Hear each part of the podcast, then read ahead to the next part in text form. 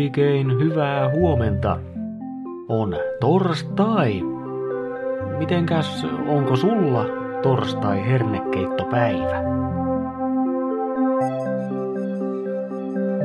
Oli hernaripäivä tai ei, on tammikuun 19. Nimipäivää viettävät Heikki, Henrik, Henna, Henni, Henriikka, Henri ja Henrikki. Eli erityisonnitteluja ainakin Henkalle Turkuun ja Hessulle Tampereelle.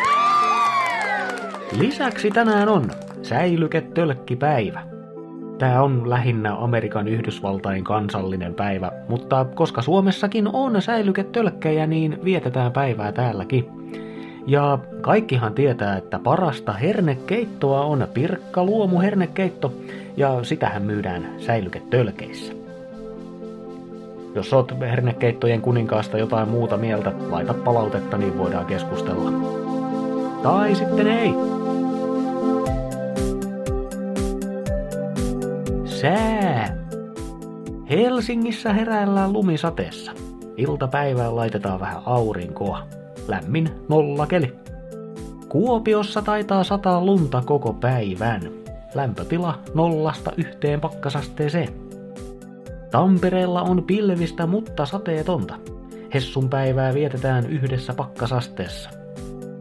Turun ja Salon aamussa yksi aste pakkasta. Iltapäivässä taas yksi aste lämmintä. Poutaa ja vähän aurinkoa kiinni. Pakkasia on tulossa. Se on hyvä. Ei kastu kengät niin paljon.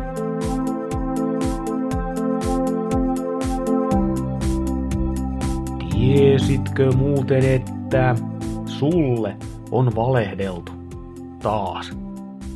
No kohta ainakin tiedät. Tänäänhän on myös Pyhän Henrikin muistopäivä. Tähän liittyy olennaisesti se, että perimätiedon mukaan talon poika Lalli tappoi piispa Henrikin Köyliönjärven jäällä noin vuonna 1156. Mutta tämä tarina ei ole totta. Siis välttämättä. Tapahtumista kun on vanhinta kirjallista jälkeä vain 1600-luvulta, eli ensimmäiset 500 vuotta tarina taisi kulkea vain suusta suuhun. Lallin hahmo muotoutui paheksutusta piispan tappajasta meidän tuntemaan kansallissankarimuotoon vasta kansallisromantiikan aikaan, eli 1800-luvulla. Toisaalta ruotsalaispiispa Henrik saattokin itse asiassa olla saksalainen lähetyssaarnaaja Heinrich, eikä tosta kuolemisestakaan saati veriteosta ole mitään tietoa historiakirjoissa. Toisaalta piispan tappotarinoita on eurooppalaisissa kulttuureissa tuhansia. Mutta se ei haittaa. Meidän Lallin ja piispa Henrikin tarina on tärkeä. Se on määrittänyt ja määrittää edelleen suomalaisuutta.